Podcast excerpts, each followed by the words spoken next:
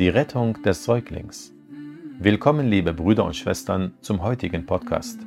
Heute möchten wir euch wieder eine lehrreiche Geschichte vortragen, die die Erleichterung nach der Not aufzeigt.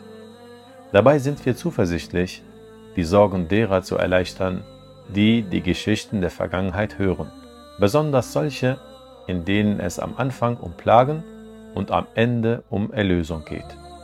Diese Geschichten stärken einen dabei, den eigenen Notlagen geduldig gegenüberzustehen und sich dabei Allah zu ergeben und auf ihn zu vertrauen.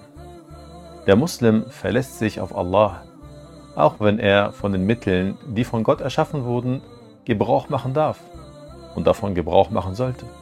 So glaubt er fest daran, dass nur das eintreten und geschehen wird, was Gott gemäß seinem ewigen Willen vorherbestimmt hat. Was Gott will, das geschieht, und was er nicht will, das geschieht nicht. Alhamdulillahi Rabbil Alamin wa sallallahu ala Sayyidina Muhammad wa ala alihi wa sahbihi wa sallam. Es war einmal in Aserbaidschan, in der Nähe von Iran, ein Fluss. Das Wasser des Flusses floss schnell, und im Fluss gab es viele große Felsen, von denen einige aus dem Wasser herausragten.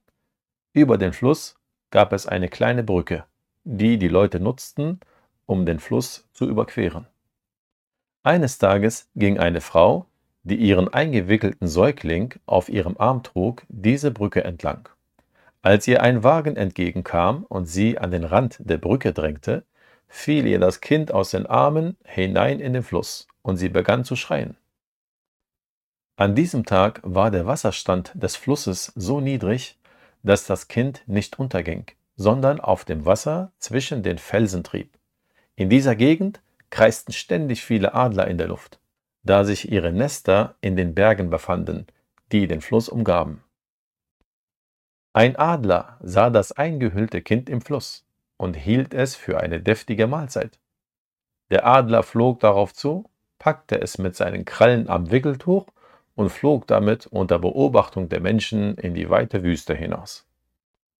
Eine Gruppe von Männern, die die aufgebrachte Mutter schreien hörte, verfolgte den Adler, und die Mutter sprach Bittgebete, bat Allah um Erleichterung ihrer Notlage. Die Männer verfolgten den Adler und versuchten, ihn nicht aus den Augen zu verlieren, um das Kind zu retten. Kurze Zeit später landete der Adler und begann das Wickeltuch zu zerreißen, um an das Kind heranzukommen. Plötzlich erschienen die Männer, die ihm gefolgt waren, schrien gemeinsam, rannten auf den Adler zu und versetzten ihn in Angst, so dass er vom Kind abließ und davonflog. Die Männer fanden das Kind, Allah sei gedankt, sicher und gesund vor, und es hatte nicht einmal eine Wunde. Während das Kind noch weinte, drehten sie es mit dem Gesicht nach unten, so dass es das verschluckte Flusswasser ausspucken konnte.